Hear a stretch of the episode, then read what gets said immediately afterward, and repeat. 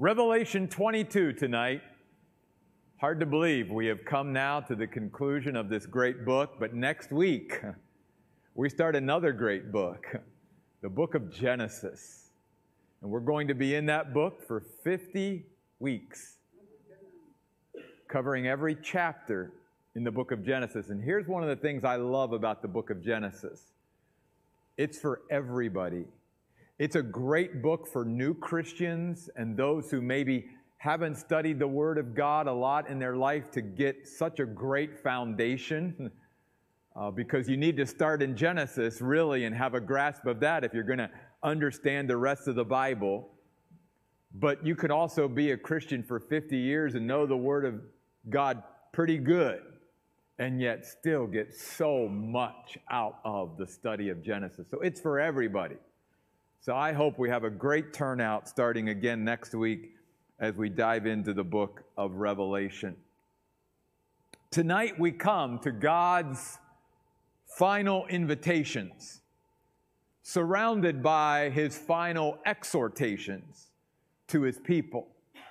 And they are all in the context of one truth that is repeated three times by Jesus himself in this last passage of the Bible.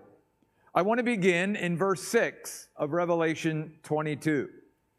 Then the angel said to me, John, these words are reliable and true. The Lord, the God of the spirits, or the God who guides and directs the spirits of the prophets, has sent his angel to show his servants what must happen soon. Three things about the Word of God and the veracity of God in verse 6.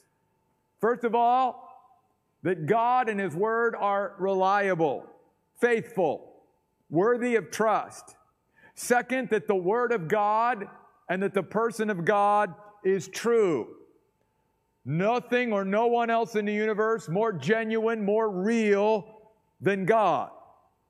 And that God, in what He says, will certainly and surely come to pass because He decreed it and he cannot lie. That's what he says at the end when he says, These things I'm showing to my servants what, notice, must happen. It is absolutely sure. It is absolutely certain. Why? Because God decreed it. And anything that God decrees, he's going to do.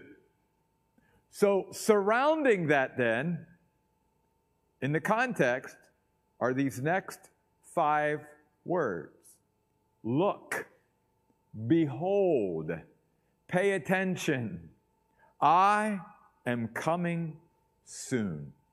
Notice that that phrase is repeated in verse 12. Look, I am coming soon. And then in verse 20, yes, I am coming soon.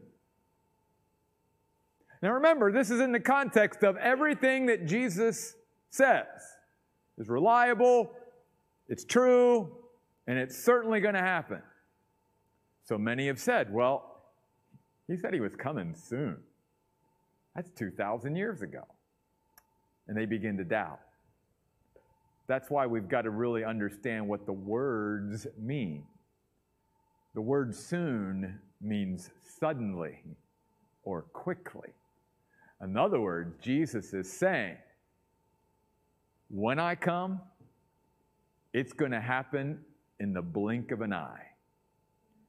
And everything's going to change in that moment.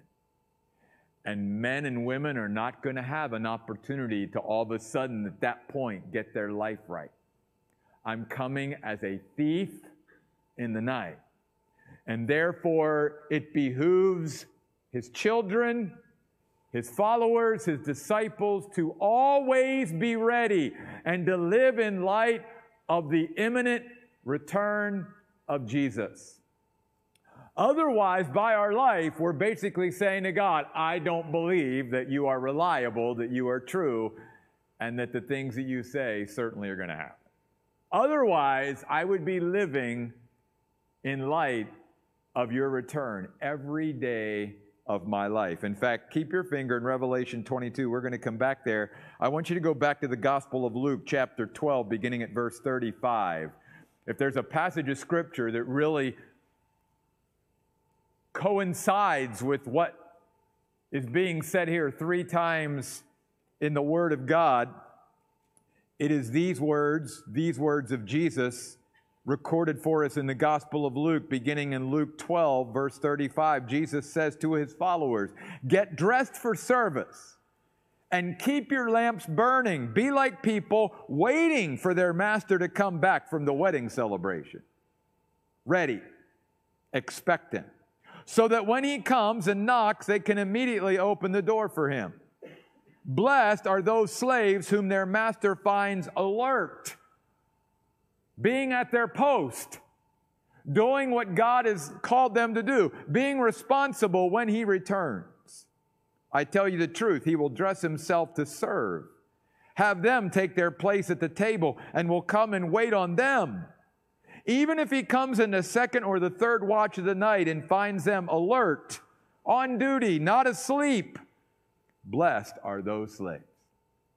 But understand this if the owner of the house had known at what hour the thief was coming, he would not have let his house be broken into. You also must be ready, prepared, fit, as we talked about Sunday morning, because the Son of Man will come at an hour when you do not expect him.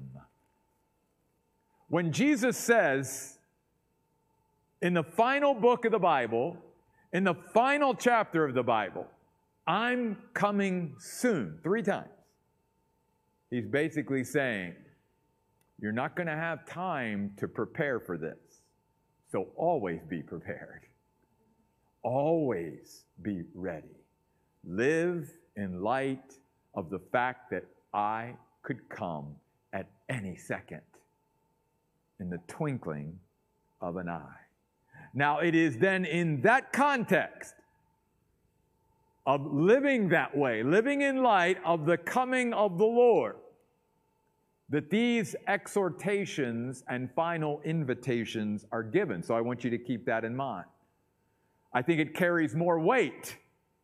In a sense, Jesus is saying, This is how I want my disciples, my followers, to be living. This is what I want them to be focused on as they wait on me. Is just as I said in Luke 12 that was recorded to my own disciples. This is what I want them to be alert about. This is what I want them to be busy doing as they wait for me and expect me to come at any time. Verse 7 Preserve the prophecy of this book. Verse 7 of Revelation 22.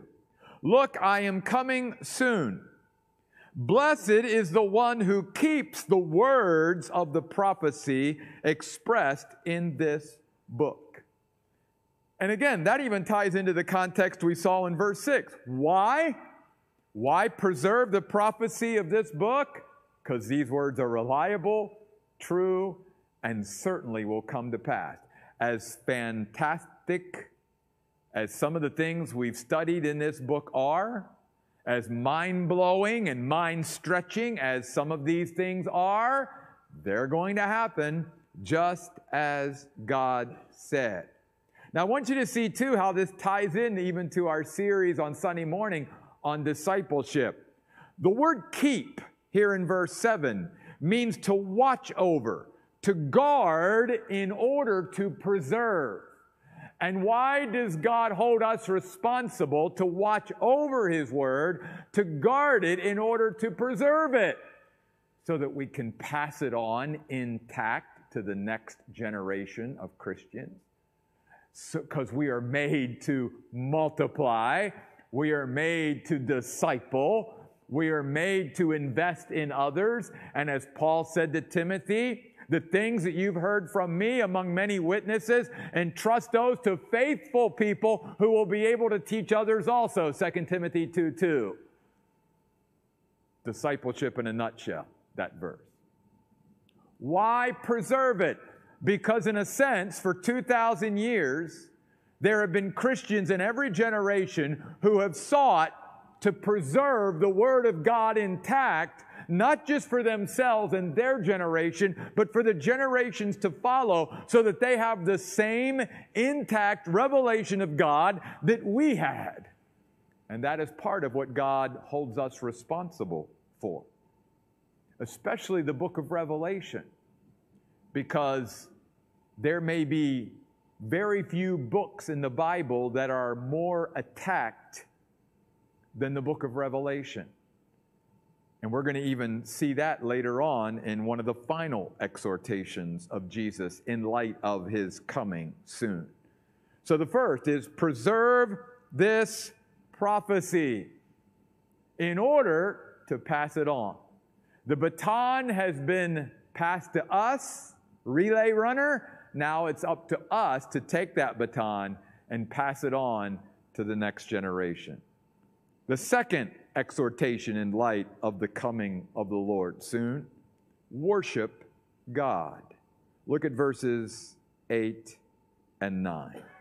I, John, am the one who heard and saw these things, and when I heard and saw them, I threw myself down to worship at the feet of the angel who was showing them to me. Notice something here. What is John the Apostle's reaction to seeing and hearing things about God?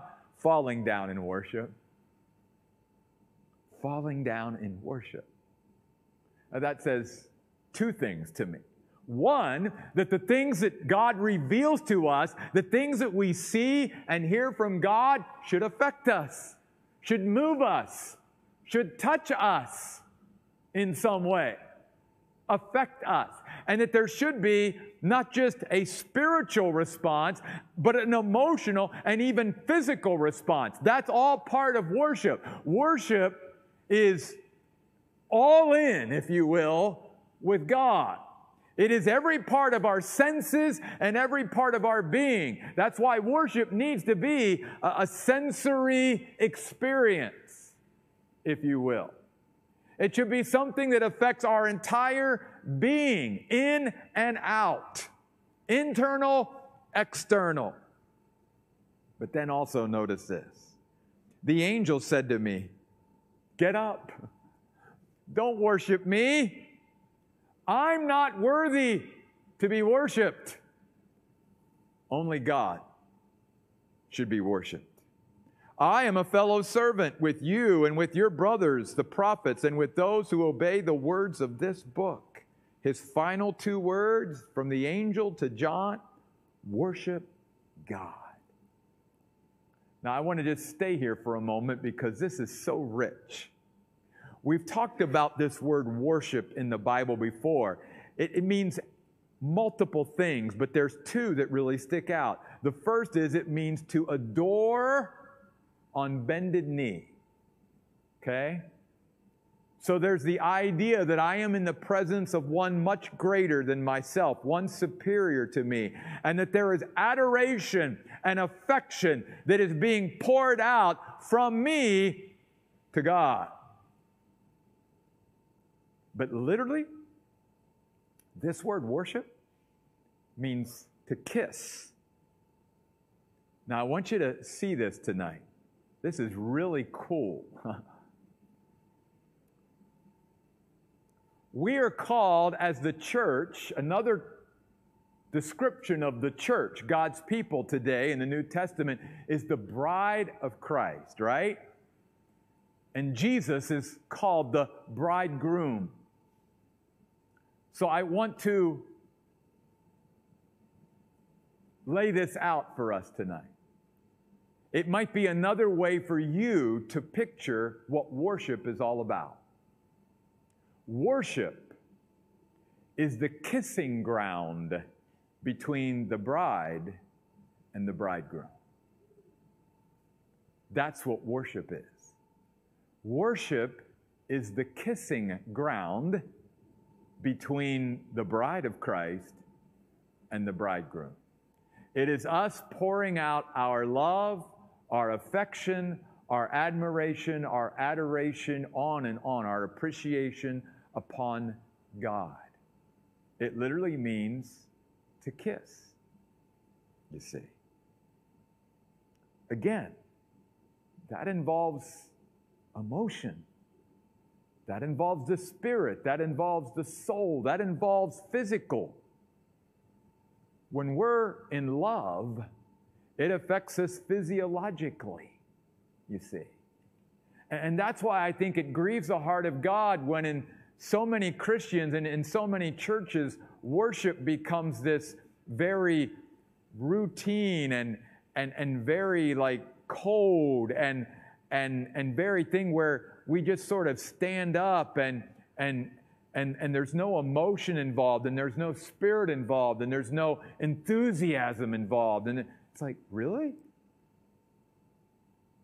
That's how we're going to express the fact that we really love you, God, and we adore you, and we have come in our way to kiss our Savior, the kissing ground. Think of your time of worship with God sometimes as the kissing ground between you and your Savior. Preserve this prophecy, worship God, then, verse 10 proclaim the truth of God. Then he said to me, Do not seal up the words of the prophecy contained in this book. Do not conceal them. Do not hide them. Do not keep in silence. Do not keep them in secret. Why? Because the time is near, it's imminent. Share the word of God. Why? Because there is no other answer. Jesus said, You shall know the truth, and the truth is only what can set people free. Paul said, I'm not ashamed of the gospel of Christ, for it is the power of God unto salvation. We were not redeemed with corruptible things like silver and gold, but through the blood of Christ, but also through the seed of the Word of God, Peter says in 1 Peter. The Word of God. And that's why then comes this sort of strange verse. Verse 11. The evildoer must continue to do evil, and the one who is morally filthy must continue to be filthy, and the one who is righteous must continue to act righteously, and the one who is holy must continue to be holy. Really, God? You're saying that the evil person must continue to be evil? What's up with that? Again, context. God isn't saying, I want the person who's evil to continue to be evil.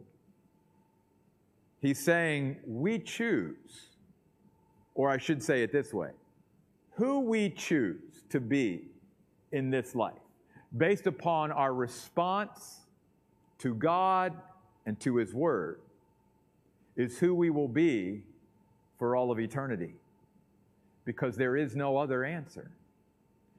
And this is in context of the coming of the Lord.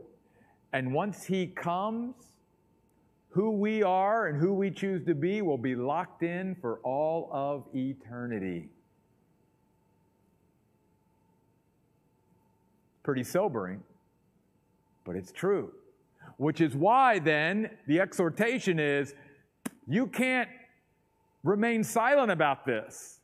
This, this word needs to get out because this, this is the answer for people. Jesus Christ is the only answer. And if they die without Christ or Christ comes and they haven't chosen Christ, they've chosen to reject Him, then they're going to be who they have chosen to be in this life for all of eternity. There is no biblical purgatory. There is no second chance in eternity. Who we choose to be now is who we all will be throughout the forevers to come. We see this even with the angels and how God dealt with them.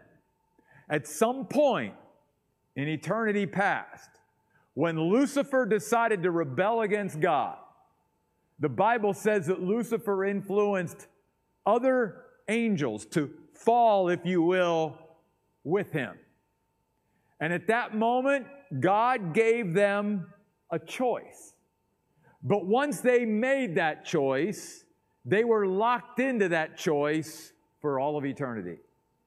Those that chose to stay with God and those who chose to rebel against God. There is no thing now where it's like uh, a demon goes, You know what, God, I made a mistake. No. And there's no more chance for those who chose to go with God. No, they're locked in. And that's true of us as well.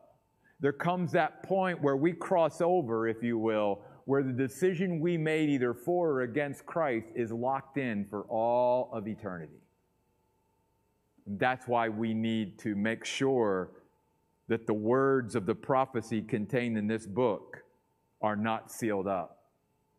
That we plant seeds, that we share the Word of God whenever God gives us opportunity, that we get the Word of God out any and every way that we can because there is no other answer. Jesus Christ is the only answer. Next, pursue the will of God. Verse 12, 13.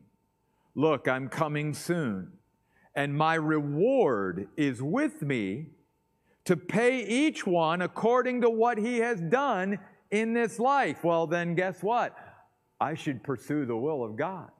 If God one day is going to recognize and honor and compensate all those servants of His who have been faithful, but that doesn't just apply here, that also means that Jesus is going to also judge those who weren't doing good deeds.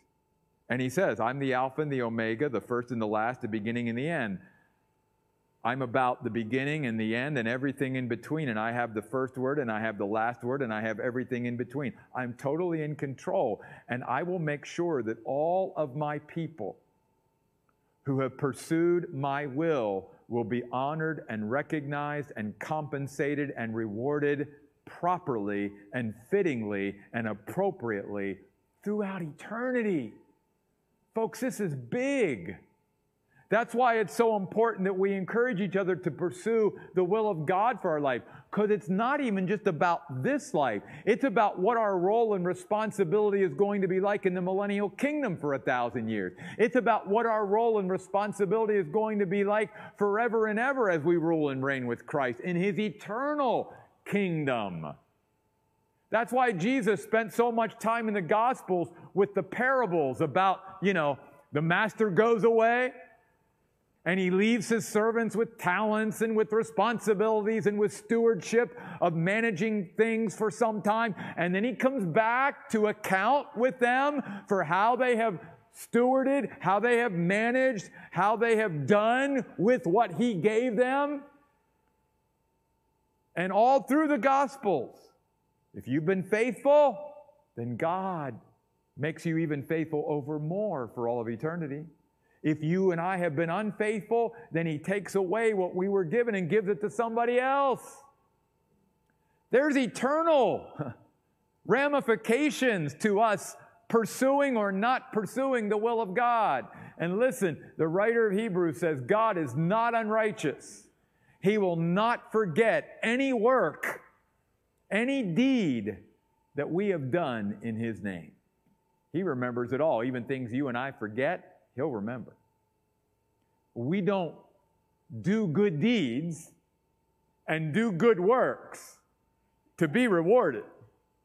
But because God is just, God will make sure that we are fairly and fittingly compensated and honored and rewarded for all of eternity for what we have done for Him here. Wow. That seems like that's not equitable. No, it's not. It's more than equitable. Because we shouldn't even be there in the first place except for His grace. And in His grace, not only do we get to be there and exist in a perfect place in His presence for all of eternity, we actually get to be rewarded by Him as kings and queens who rule and reign. Respond to the invitation of God. Verse 16 I, Jesus, have sent my angel to testify to you about these things for the churches.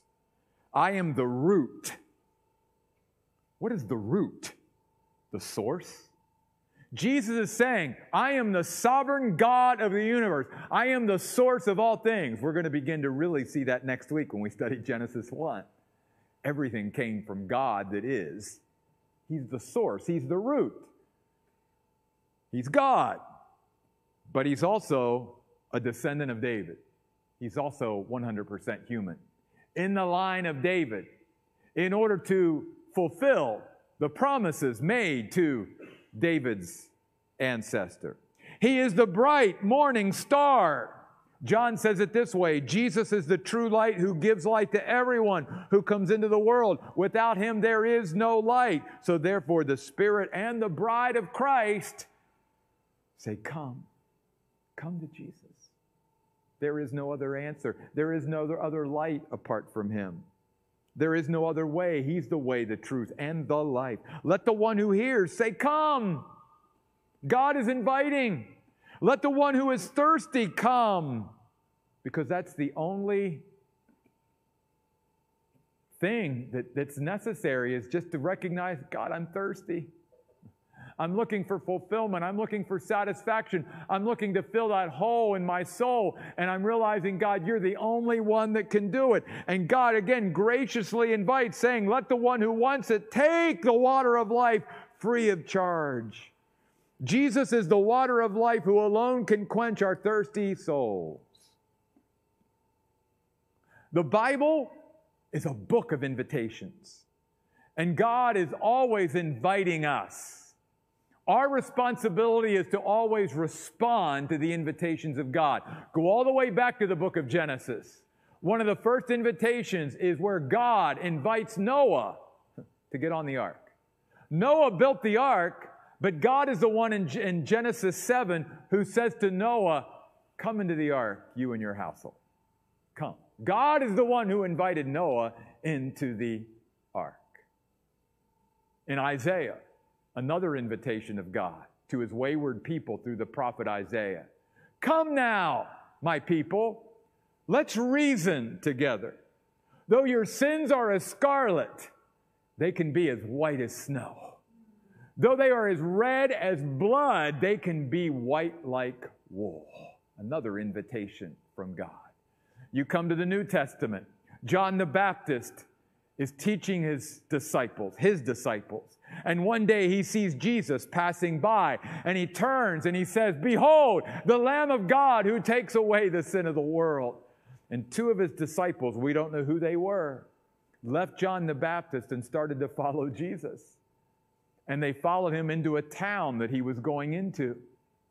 And they said to him, Jesus, where are you staying?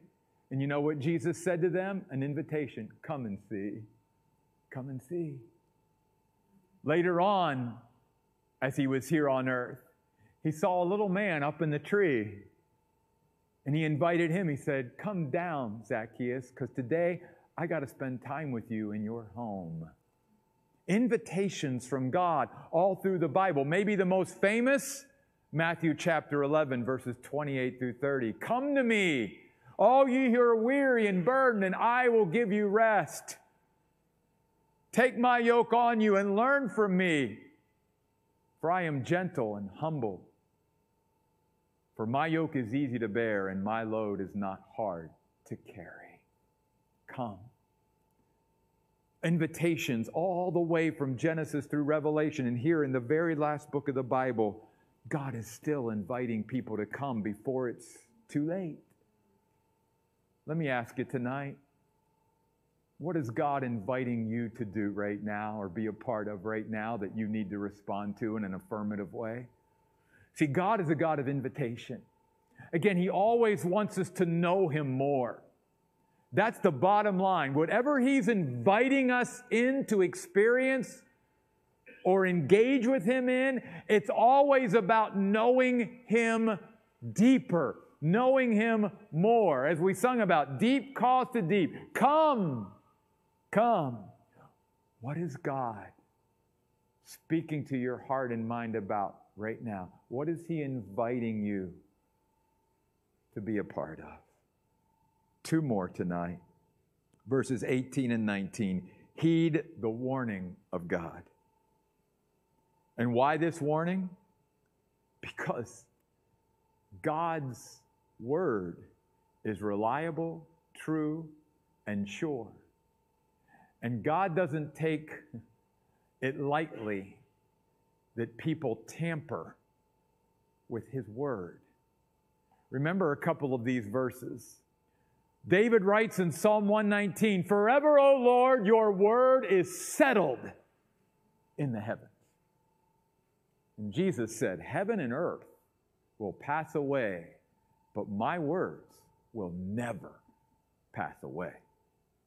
So Jesus, verse 18 says, I testify to the one who hears the words of the prophecy contained in this book. Jesus himself testifies not to the ideas in this book, but to the very words of this book.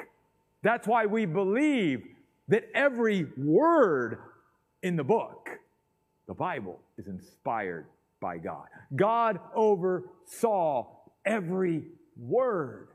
It's why Jesus said, Don't even touch a jot or a tittle, an accent mark in the Word of God, because God oversaw it all, and God had a purpose for every word. Every word has a purpose in the Word of God. Every word was spoken by God to refine His people.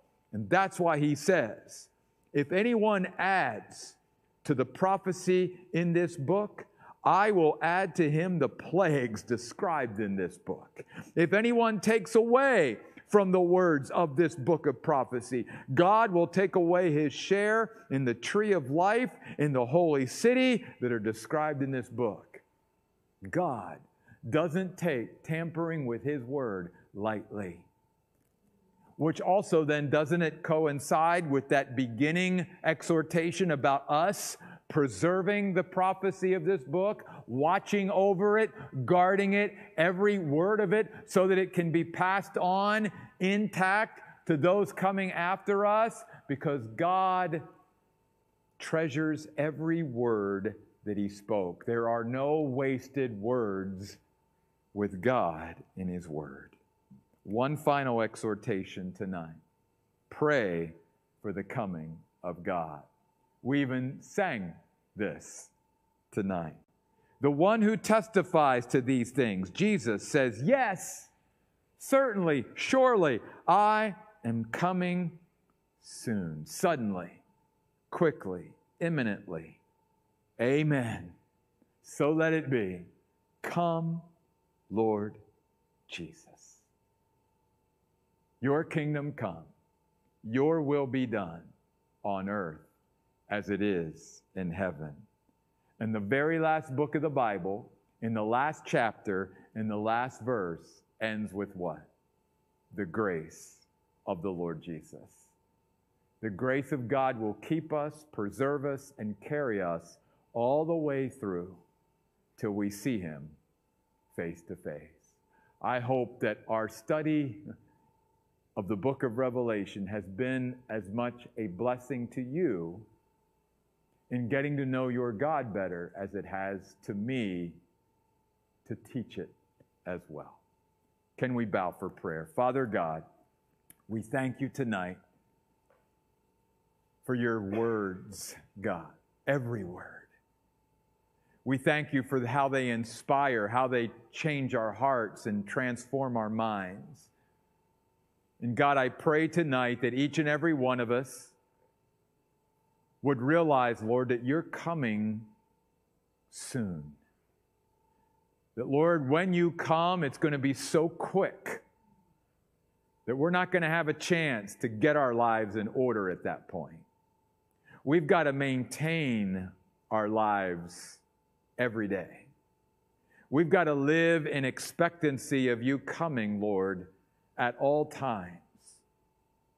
And Lord, there's certain things that you want your people to then do in light of that. And you've recorded them in the very last passage of this book. And I pray, God, that we would be mindful of these exhortations, that we would respond, Lord, to your invitations. And we thank you, God, that you're a God who always invites us in for more, in to know you more, to experience you more,